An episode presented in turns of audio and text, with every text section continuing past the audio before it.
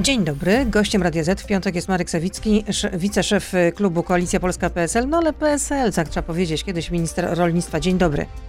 Dzień dobry, witam serdecznie.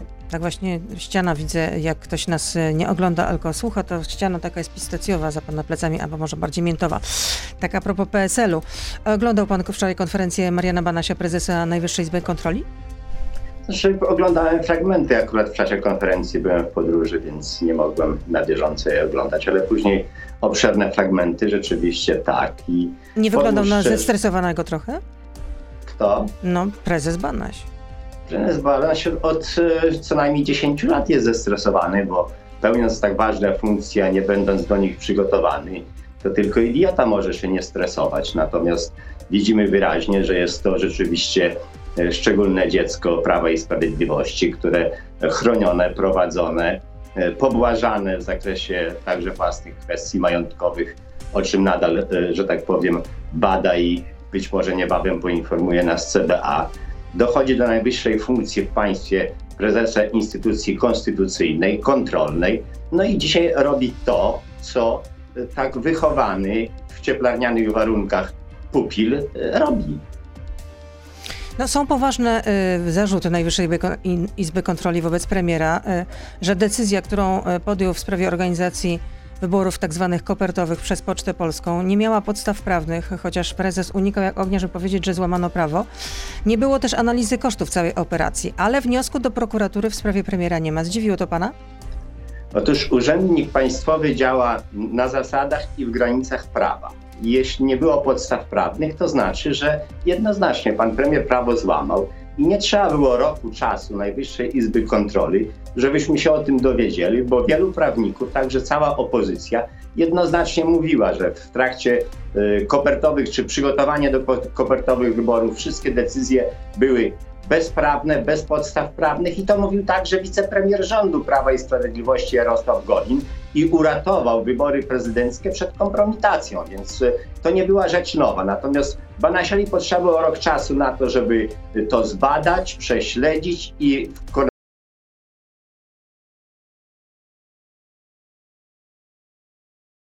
powiem e, psztyczek na koniec, że owszem, składam doniesienie do prokuratury na Pocztę Polską i e, papiery i, i wytwórnie papierów wartościowych, ale nie będę składał doniesienia na razie na premiera.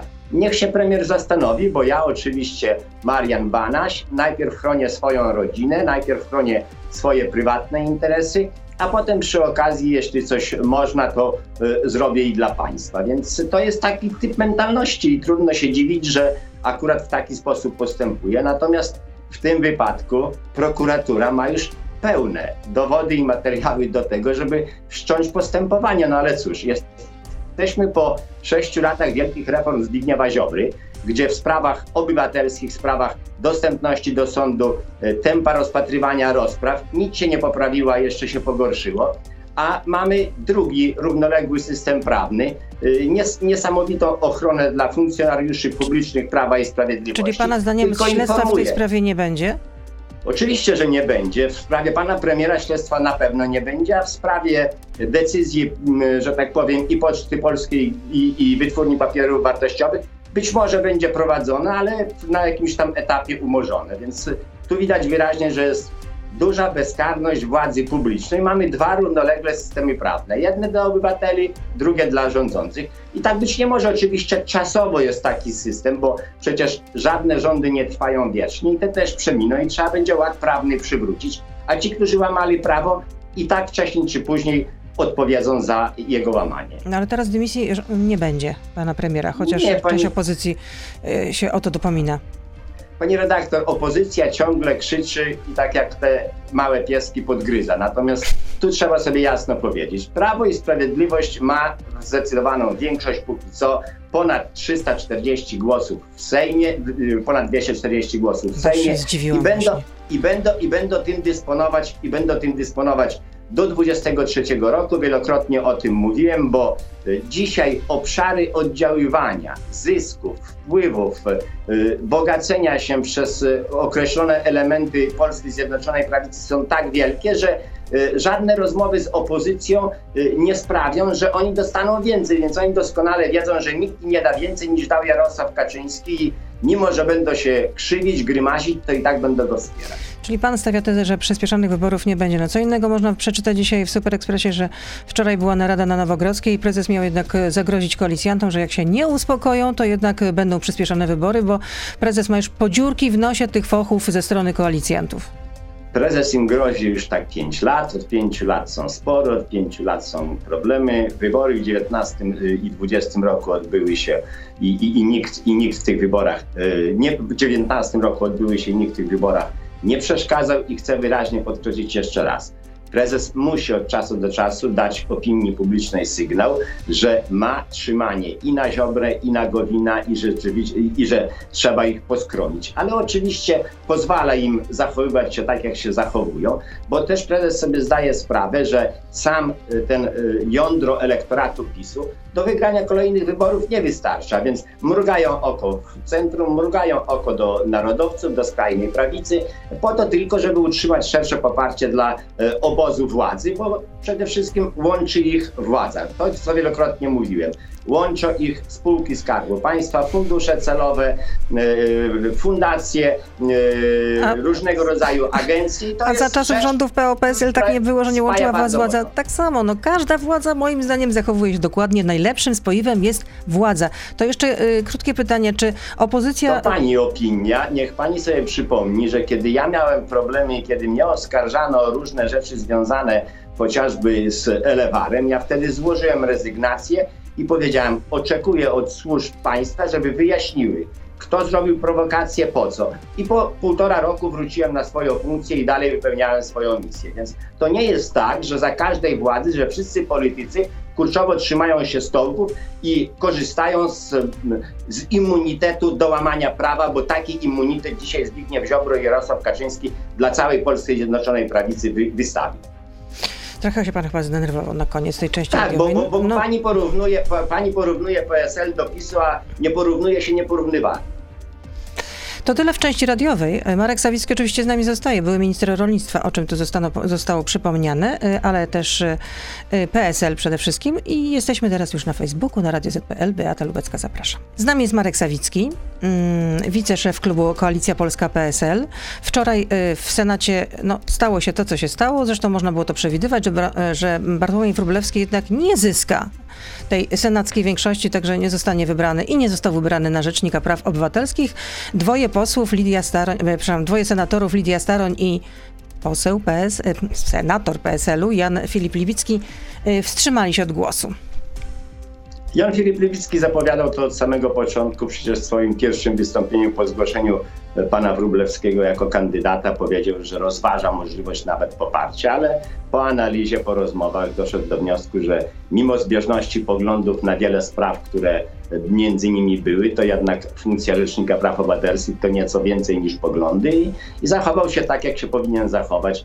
Jasnym było, że pan Wróblewski y, wybrany nie będzie. Natomiast to, co mnie zastanawia, bo przecież ten urząd, ten wybór powinien się dokonać zaraz we wrześniu, w październiku ubiegłego roku. No, ale... mamy, już, mamy już kilka miesięcy. No Prawo i Sprawiedliwość wskazywało kolejnych kandydatów i ciągle było, yy, byli to Więc, kandydaci, pani redaktor, jest pytanie, nie przyswajalne dla reszty. Czy Prawo i Sprawiedliwość chce dokonać wyboru, czy Prawo i Sprawiedliwość tylko bawi się tym Aha, wyborem? Czyli pana zdaniem jednak to jest taka... wiedziało dokładnie, że i Wawrzyka, i także Wróblewskiego opozycja nie poprze jako funkcjonariuszy czyli, politycznych. Czyli pana Kiedy zdaniem ja to Prawo i Sprawiedliwość, że Prawo i Sprawiedliwość pozoruje tak de facto e, chęć wybrana, wybrania Rzecznika Praw Obywatelskich? Oczywiście, że to było pozorowane, bo oni doskonale wiedzieli, że ich kandydaci nie uzyskają większości. Kiedy rozmawiałem z marszałkiem Terleckim w listopadzie, proponowałem im inny tryb, który także dopuszcza ustawa, który także dopuszcza konstytucja. Czyli? Niech zgłoszą Rady Wydziałów kandydatów przez siebie wyłonionych. Niech ci kandydaci stawią się w Sejmie na przesłuchaniu publicznym w obecności przedstawicieli wszystkich klubów i mediów i niech wtedy prezydium Sejmu, bo może prezydium także nie tylko 35 posłów, ale i prezydium Sejmu może zgłaszać kandydata i niech prezydium Sejmu zaproponuje nam spośród tak y, przesłuchanych kandydatów trzech, pięciu i w Sejmie, i w Senacie będzie, bo będą to kandydaci spoza obozów politycznych. A czy teraz y, opozycja, czy też może PSL samodzielnie zgłosi nowego kandydata na Rzecznika Praw Obywatelskich? My będziemy wracali do tego trybu, o którym mówiliśmy. Mamy, mamy tych kandydatów już zgłoszonych przez Rady Wydziałów. Myślę, że prezes w najbliższym czasie kolejny nabór czy kolejny wniosek do y, uczelni wyśle w tej sprawie. Jeśli Prawo i Sprawiedliwość przystąpi do tego procesu, to oczywiście wybierzemy. Jeśli nie, no to jest to drugie wyjście. Komisarz polityczny z Prawa i Sprawiedliwości, ustalony ustawą y, Julii Przyłębskiej, no i będziemy mieli kolejnego nominata partyjnego na funkcji rzekomo Rzecznika Praw Obywatelskich. No to jest paranoja już państwa, z którą mamy do czynienia od sześciu lat. Niestety prawo obowiązuje obywateli, prawo nie obowiązuje władzy. To jest to, co było w tej chwili z, z wyborami kopertowymi i to orzeczenie, czy, czy, czy konferencja pana prezesa Banasia. To jest zachowanie pana premiera, który wielokrotnie mija się z prawdą, bądź nie chce, nie chce tej prawdy powiedzieć i, i, i tak to funkcjonuje niestety. No bo to ciekawe rzeczy, na przykład pisze e, portal konkret24.pl, że ten raport NIK-u dotarł do kancelarii premiera już 23 kwietnia. Jeszcze wczoraj na konferencji prasowej rzecznik rządu mówi, że czekamy na raport. Gościem Radia Z 4 maja, czyli tuż po długim weekendzie był e, Michał Dworczyk, szef kancelarii premiera. Wtedy też pytałam o to, jaka, jaka będzie reakcja ze strony e, rządu. No i co mówił wtedy Michał Dworczyk? No, że nie będzie komentować jakichś przecieków, jakichś informacji prasowych, że czeka na ostateczną wersję raportu. No a z opublikowanego na stronie KPRM e, przez CIR dokumentu wynika, że ten raport dotarł 23 kwietnia, więc dla rządu, dla, dla, premiera nie jest to żadne zaskoczenie dla, ani Pani dla redaktor, niego otoczenia. Coraz bardziej takim elementem czy y, totemem rozpoznawczym Prawa i Sprawiedliwości, a szczególnie premiera Morawieckiego jest kłamstwo.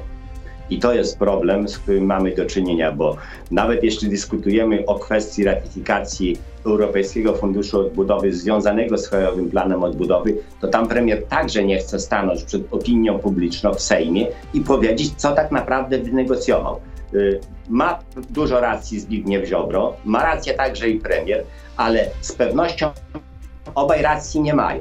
Więc niech staną przed Sejmem i niech powiedzą, kto w tej sprawie się myli bo pan premier twierdzi, że buduje zgodnie z planem KIS Europę ojczyzn, decydując się jednocześnie i godząc na ogromnie postępującą federalizację Unii Europejskiej. Pan premier twierdził, że mechanizm praworządności nie wejdzie w życie, bo dostał zapewnienia polityków Unii Europejskiej, a on już wszedł w życie od 1 stycznia. No i mamy sytuację, w której ten sam pan premier ma ministra sprawiedliwości Zbigniewa Ziobrę, który, który wykorzysta swoją funkcję, swoją pozycję do tego, żeby jeszcze pięciu, siedmiu, może dziesięciu sędziów y, oskarżyć, y, pozwać przed sąd po to tylko, żeby y, Unia Europejska wszczęła wobec Polski procedury naruszenia praworządności i zwróciła i, i, i zablokowała nam pieniądze. Więc może się okazać, że to, co ratyfikujemy, przynajmniej w części kredytowej Polsce wypłacone nie będzie, ale spłacać będziemy musieli i o tym musi premier opinii publicznej i Polakom powiedzieć. No pewnie, że spłacać będziemy, będziemy musieli, no bo część to dotacja, ale część to jest forma pożyczki, nawet, no taka jest ale prawda. Nawet jeśli, ale nawet jeśli nie otrzymamy tych pieniędzy poprzez mechanizm praworządności, bo Zbigniew Ziobro udowodni to panu premierowi To i tak będziemy musieli to spłacić. Oczywiście. I to jest cały dylemat, o którym pan premier Morawiecki nie chce stanąć przed Sejmem i nie powiedzieć. I gdyby było państwo normalne, państwo demokratyczne, to taki minister dawno w rządzie by nie był. No bo przecież jeszcze raz podkreślam, 6 lat reformowania wymiaru sprawiedliwości. Dla obywateli obsługa prawna, sądownictwo jeszcze gorsze. Dla swoich rzeczywiście Zbigniew Ziobro zreformował, bo jego prokuratura swoich nie ściga. Tyle. Jeszcze podpytam o e, ewentualnych kandydatów na rzecznika, na Urząd Rzecznika Praw Obywatelskich. Czy Lidia Staroń to, e, to byłby dobry kandydat, to byłaby dobra kandydatka, taka, że PSL mógłby ją e, poprzeć? Pani redaktor, nie gdybam, ja jestem przekonany, że prawo. No bo słyszał pan na pewno w kuluarach się mówi, że Jarosław Gowin no ma zgłosić tak, tę kandydaturę. Ale, ale to jest senatorka też... niezależna, w przeszłości w Platformie Obywatelskiej, znana obrończyni praw spółdzielców ale w kuluarach też mówiło się, że Prawo i Sprawiedliwość postawiło jej warunek, że jeśli zagłosuje za Wróblewskim, A, ona za Wróblewskim, ale za Wróblewskim nie zagłosowała. Wstrzymanie się od głosu było de facto głosowaniem przeciw, bo taki jest tryb tego głosowania, więc ona nie, uda, nie dała poparcia Wróblewskiemu, a nie jest kandydatem Prawa i Sprawiedliwości póki co, więc nie chciałbym w ogóle na ten temat dywagować. Wolałbym, żeby czynny poseł, czynny senator na tą funkcję nie kandydował. A czy y, PSL poprze y, nowy program społeczno-gospodarczy, który mamy poznać jutro. Program Prawa i Sprawiedliwości pod takim szumnym hasłem Nowy Ład. No pani redaktor, mamy za sobą 6 lat. Najpierw y, realizacji programu Beaty Szydło Polska w ruinie, a później realizacji programu Mateusza Morawieckiego już nie pomnę jak on się nazywał, ale miał też taką szumną nazwę, z niego zrealizowano chyba 14 czy 19%, a teraz po tym bałaganie, który wprowadzili, będzie nowy ład. I tu jest kolejny znak zapytania. Dlaczego pan premier w kredycie Krajowego Planu Odbudowy zapotrzebował tylko 12 miliardów euro, a nie 34,2, które nam są przypisane? Czyżby pan premier w sobotę ogłosił, że ten krajowy, że, że ten jego, jego plan e, Nowy Ład na wzór prezydenta Roosevelta, czy on będzie finansowany z tych 22 miliardów, których w tej chwili nie zapotrzebował, 22,4 miliarda euro, 100 miliardów, nawet jeśli w tym kredycie europejskim chce uzyskać na e, rozwój. Nie, to, trzeba tak wyjaśnić, swoją... to trzeba wyjaśnić. Czego pan, o czym pan premier nie wspomina?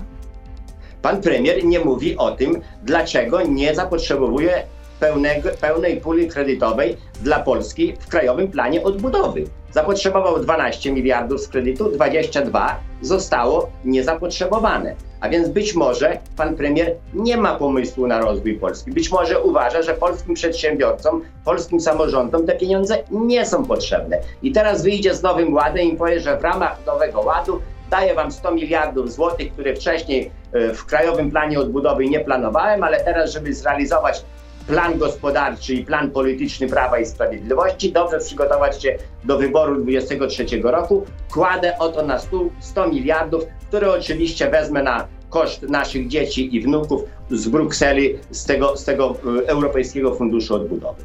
To jest duża nieuczciwość. Naprawdę my oczekujemy od pana premiera niewiele uczciwej dyskusji w parlamencie. I nad Krajowym Planem Odbudowy, i nad ratyfikacją, która jest, jest jeszcze w trakcie, i także nad e, kwestią Nowego Ładu, o której tak szumnie się mówi od roku czasu, a y, słyszę teraz w zapowiedziach, że tak naprawdę najważniejszym elementem Nowego Ładu jest utrzymanie programu 500 no to co to za nowość, co to za nowy ład? To jest kontynuacja. No, ma być również podwyższenie wolnej, ma być też podwyższenie wolnej kwoty od podatku. No tak no, słyszeliśmy no, w zapowiedziach. Być, ale miało być podwyższenie, którego domagaliśmy się 30 tysięcy złotych kwoty wolnej mm -hmm. od mhm. podatku dla wszystkich, a pan premier już mówi, że nie, że może 8, a może 15, a może 20 wyjęte, a może, a może, a może nie wyjęte. Już w tej chwili wiemy, że tego nie będzie, więc Czyli y, to wasze poparcie jest raczej y, wątpliwe dla tego programu?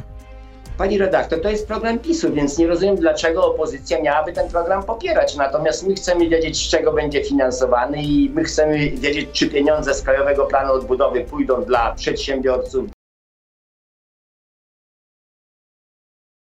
Widać wyraźnie, że Prawo i Sprawiedliwość lubuje się w programach Edwarda Gierka, wielkiej centralizacji i centralnego zarządzania nie tylko gospodarką, ale administracją. Jeśli w tym krajowym planie, jeśli, jeśli, jeśli w tym nowym programie, bo to jest także w krajowym planie odbudowy, będzie centralizacja szpitali, to jest dalszy krok do centralizacji państwa. My się na to nie zgadzamy, bo my jesteśmy za państwem samorządowym, za państwem takim, jakie było do roku 2015 w sensie e, decyzyjności, e, e, przewidywalności, ale także możliwości kontrolowania tego państwa. Jeśli dzisiaj mamy fundusze celowe, których nawet według rządzących Sejm nie może kontrolować, no to na litość bosko, to już jest państwo prywatne, państwo mafijne, państwo, państwo, które w tej chwili używa instytucji państwowych do zwalczania nawzajem swoich praktyk.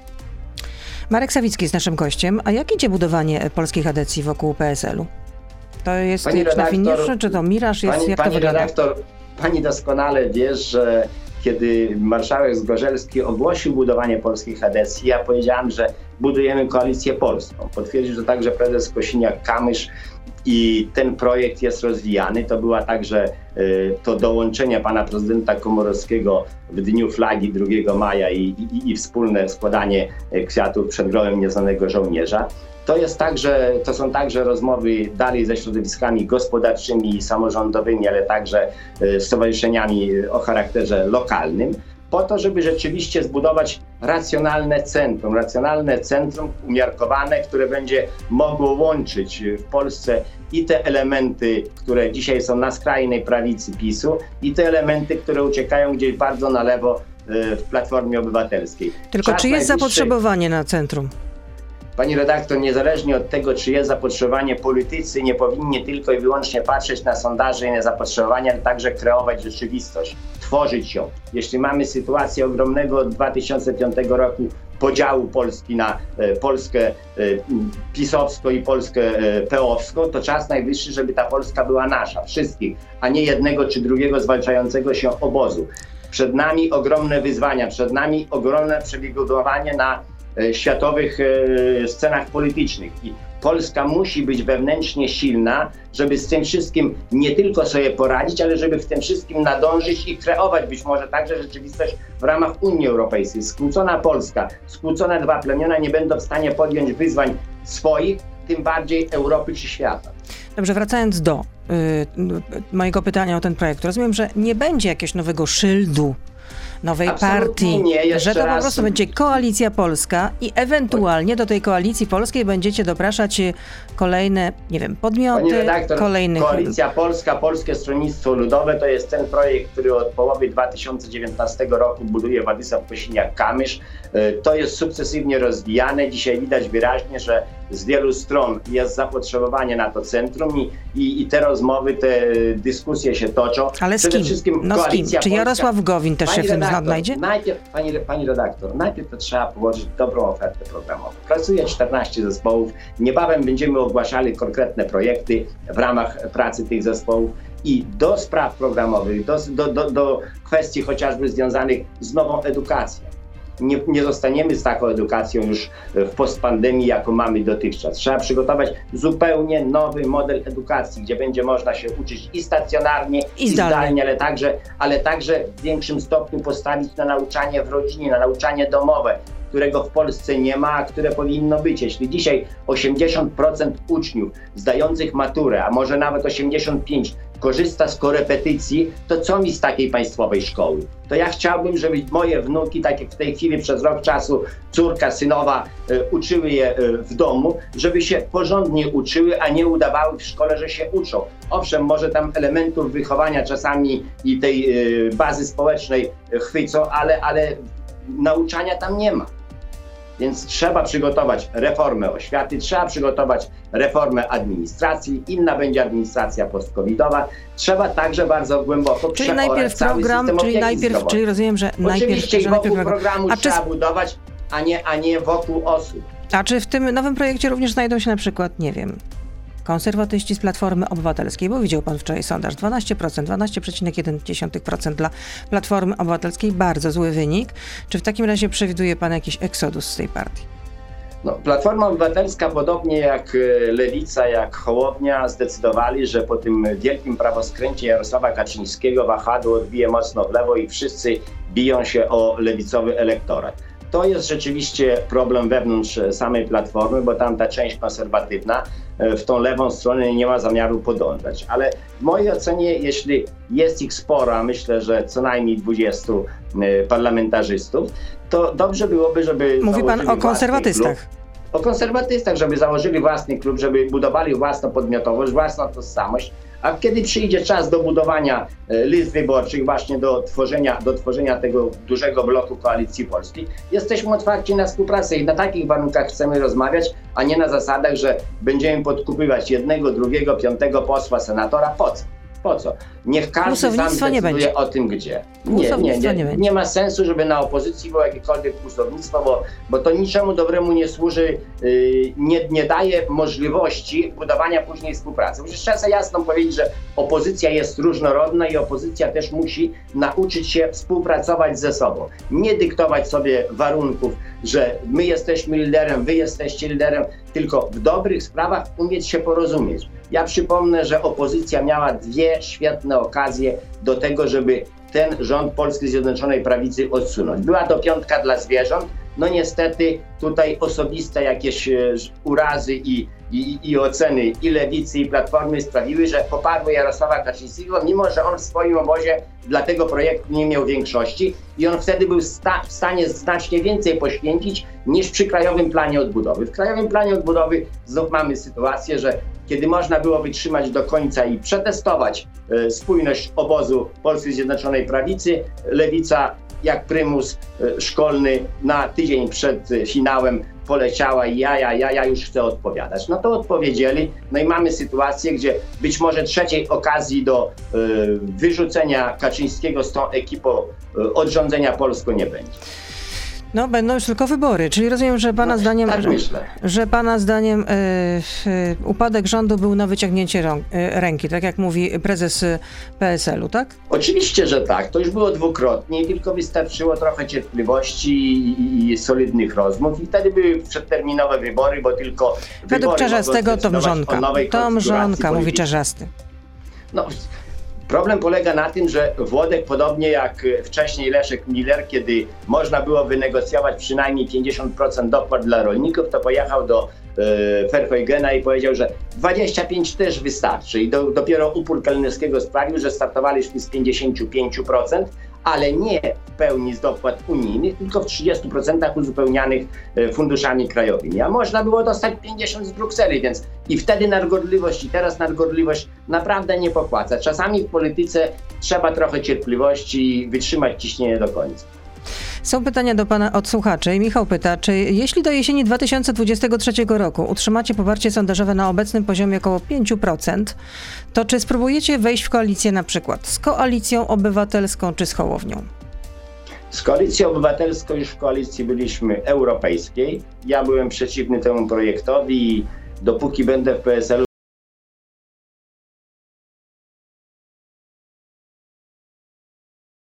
lewicowej czy lewicowo-liberalnej nie budowali, bo y, jest miejsce w Polsce także na umiarkowane centrum, y, centrum umiarkowano-konserwatywne i ja jestem za budową takiego centrum, zresztą mówię o tym także prezes Kosiniak-Kamysz, natomiast y, Hołownia z, z Lewicą i z Platformą mogą budować ten blok liberalno-lewicowy. I jeszcze jedno pytanie od tego słuchacza. Czy jest pan mylony z Antony Hopkinsem? Nie rozumiem. Nie zna, nie zna pan takiego aktora? Anthony Hopkins, bardzo dobry aktor. Znam, ale dlaczego miałbym być mylony? no nie, to widocznie ktoś dostrzega być może podobieństwo do tego aktora u pana. Nie spotkał się pan tak, z czymś takim, nie, tak? Nie, nie, nie. nie. nie nikt, pana, nikt pana nie porównywał. Nikt pana nie porównywał. Y, Jacek pyta. Janusz Piechociński odpadł w PSL-u, Waldemarze Pawlaku nikt już nie pamięta, dostał miejsce na liście do Senatu, gdzie wiadomo było, że przegra. Nie to, że dostał listę, no, no po prostu to był jednomandatowe, znaczy w, w Senacie. To nie, pani redaktor, po prostu Waldemar Pawlak tak chciał. Tak chciał, rozumiem, nie dostał, ale tak chciał, tak postanowił. No, Oczywiście, że tak. Jarosław Kalinowski ma wakacje w Brukseli za 2 miliony złotych za kadencję, a pan, mówi ten słuchacz, a właściwie pisze, zawsze przy wodzu, obojętnie którym. Dlaczego pan się boi walki o przywództwo w PSL-u?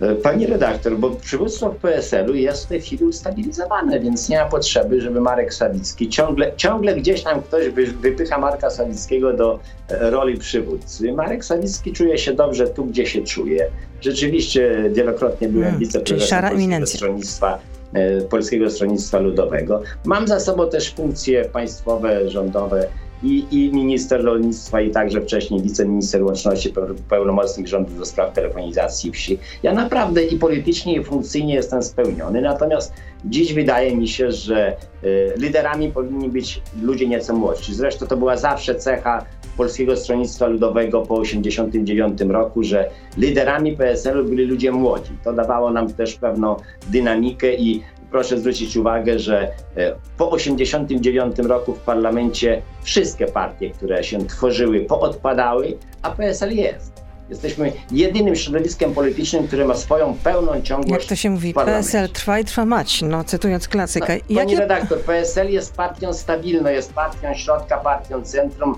E, czasami niektórzy mówią obrotową, ale myślę, że tutaj jest potrzebna zupełnie in, inna nazwa. Partią porozumienia, partią współpracy i łączenia, spajania Polaków, a nie, a nie, a nie partią awanturnictwa jak to zawsze wszystko można wytłumaczyć na, dwie, na dwa różne sposoby. No tak, jak wczoraj słyszałam no, właśnie narrację tak, dotyczącą tak, raportu języku. Najwyższej Izby Kontroli, bo przecież ze strony prorządowych komentatorów słyszałam nie tylko ich, ale również polityków Prawa i Sprawiedliwości, że premier działał w stanie wyższej konieczności. Pani redaktor, słusznie. tego wytłumaczyć się nie da. Premier złamał nie tylko ustawę, ale przede wszystkim naruszył no, ale był konstytucję. Też, był też postulat... Zgodnie z konstytucją wybory w Polsce przeprowadza Państwowa Komisja Wyborcza. Koniec, kropka. No ale padały wiedział, też argumenty, że przecież marszałek Grocki blokował pracę w Senacie nad, nad ustawą. Pani redaktor, to są, to są naprawdę opowiadania z bajek z mchu i paproci. Prawo i Sprawiedliwość stworzyło alternatywny wymiar sprawiedliwości dla swoich i bardzo represyjny i skuteczny wymiar sprawiedliwości dla obywateli. No to jeszcze jedno pytanie. Jakie propozycje walki z nepotyzmem ma PSL? Czy te propozycje przedstawi sam Waldemar Pawlak, który wiadomo zasłynął walką z nepotyzmem? Yy, szanowni Państwo, jeśli chodzi o kwestie związane z czytelnością, przejrzystością zatrudniania, to najlepszym sposobem na to są otwarte konkursy. Otwarte konkursy na wszystkie stanowiska spółka Skarbu Państwa, na wszystkie funkcje e, ważne, publiczne poza tymi z klucza to, rządowego. To dlaczego tak nie było w takim razie e, za czasów, kiedy rządziliście? Jak nie było? Były konkursy. Pierwszą ustawą, którą zrobił PiS, przyszedł do władzy, to przecież zlikwidował, wprowadził ustawę Ale... likwidującą konkursy powoływania e, przedstawicieli do spółek Skarbu Państwa. Gdyby były konkursy, nie byłoby tego nepotyzmu dzisiaj, który jest w PiSie. Jeśli dyskutujemy dzisiaj o zarzutach i o wniosku pana Banasia dla e, e, wytwórni papierów wartościowych i dla Poczty Polskiej, to przede wszystkim premier nie miał prawa wydawać im żadnego polecenia, dlatego że oni mają rady nadzorcze, oni mają zarządy. I to te, te, te, organy powinni decydować, a nie pan premier jakimś tam poleceniem, którego dzisiaj dokopać się nie można. Więc y, wyraźnie widać, że tutaj naruszono wiele elementów prawnych i jeśli nie zostanie w Polsce przywrócony ład prawny, to y, kwestia nepotyzmu też nigdy się nie skończy. I kolejne pytanie. Został pan obrzucony kiedyś jajami za słowa o frajerach rolnikach. Poparcie na wsi wam leci na łeb na szyję, to jak chcecie walczyć o wieść, broniąc farmy przemysłowe na, tysiąc tysię- na 10 tysięcy, przepraszam, świń, czy ogromne farmy kurze, przeciwko którym protestują nawet mali rolnicy? Szanowni Szanowna Pani, Szanowny Panie, zadaję Jacek, sobie pytanie. Pan, Jacek. Pa, panie Jacku, nie pamięta Pan w jakich to było warunkach, kiedy ja negocjowałem duże odszkodowanie za kwestie związane z zablokowaniem rynku rosyjskiego i spadkiem e, cen na e, produkty owocowe, przede wszystkim na jabłka, e, to prosiłem rolników, wstrzymajcie dostawy 2-3 dni, żebym miał dobrą podstawę do negocjowania, to oni między sobą, kłócąc się, te produkty wieźli. Więc ja mogłem wynegocjować dla nich dużo większe pieniądze, ale jeśli pozwalali na spadek ceny dużo niżej, no to wtedy, ale też wynegocjowałem. 300 tysięcy ton owoców było z wycofania za pieniądze unijne. 300 tysięcy ton owoców i ponad 15 tysięcy ton warzyw. Wracając do, do klu tego, do klu tego. Do, do, klu, dwa do, lata. Za Jurgiela został zamknięty. Do klu tego, do e, tego pytania. Co zamierzacie zrobić, żeby odzyskać zaufanie e, wyborców e, wiejskiego elektoratu? Pani redaktor, dzisiaj jest zupełnie inny elektorat na wsi, inna struktura zawodowa. Jeśli komuś się wydaje, że wieś to jest środowisko rolnicze, nie.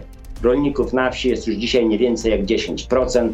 Pozostali to są ludzie różnych zawodów. To są także przedsiębiorcy, to są także e, nauczyciele, to są także medycy. To są zwyczajnie ludzie mieszkający na wsi. I dzisiaj uprawianie polityki tylko i wyłącznie pod kątem rolnictwa zamykałoby jakiekolwiek, e, jakiekolwiek środowisko polityczne do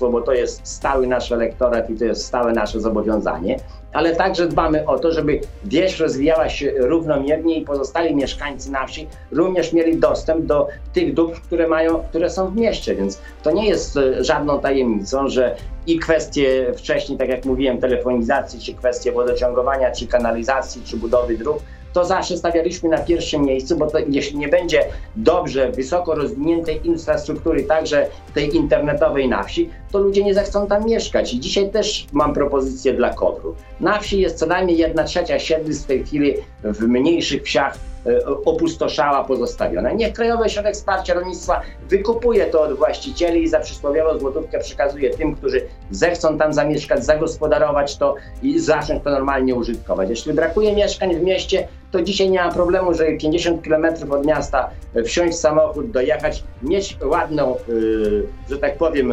posesję, zagospodarowaną, domek wiejski, mieszkać i do pracy dojeżdżać. Więc tu trzeba przede Jeśli ktoś lubi spokojne życie po pracy, to tak. publicznej. Jeśli ktoś lubi spokojne życie po pracy, to tak, Oczywiście. jak najbardziej. I dzisiaj naprawdę takich miejsc jest mnóstwo. W mojej wsi do zagospodarowania to jest mniej więcej 100 rodzin, do zagospodarowania takich siedlisk jest co najmniej 10, więc czas najwyższy, żeby Krajowy Ośrodek Wsparcia Rolnictwa nie wprowadzał piątka, piątka ze zwierzętami, czy piątku ze zwierzętami, tak jak to robią w tej chwili, żeby się przypodobać Kaczyńskiemu, tylko żeby zaczął rozwiązywać problemy rolników, także tych, którzy dzisiaj mają e, w regionie e, północnego Mazowsza problemy z grypą ptaków i e, miliony ptaków są wybijane, a pieniędzy na odszkodowania nie ma. I tam jest tragedia, a, a KOP zajmuje się urządzaniem programu pilotażowego Piątek z pupilem w pracy. No, na litość boską, to, to, to już to, to ma pani rację, to jest śmieszne. To zaczyna być śmieszne, zajmuje się zamiast rozwiązywaniem problemów. ASF, rynki zewnętrzne, to powinno być domeną ministra Budy, a ja, Budy, a ja się dowiaduję, że w piątek mamy znowu wietrzenie Budy, bo zabieramy pieska do pracy. I jeszcze jedno pytanie od Bronisława. Czy pamięta pan w jakich okolicznościach poznał pan swoją żonę i czy długo się wahała pana żona, przyszła żona, żeby umówić się z panem na randkę? Pamiętam, pierwszy raz ją zobaczyłem w Parku Ogińskich w Siedlcach, kiedy ja szedłem na jakieś kolokwium, ona chyba wracała też z jakichś zajęć i szła z grupą koleżanek.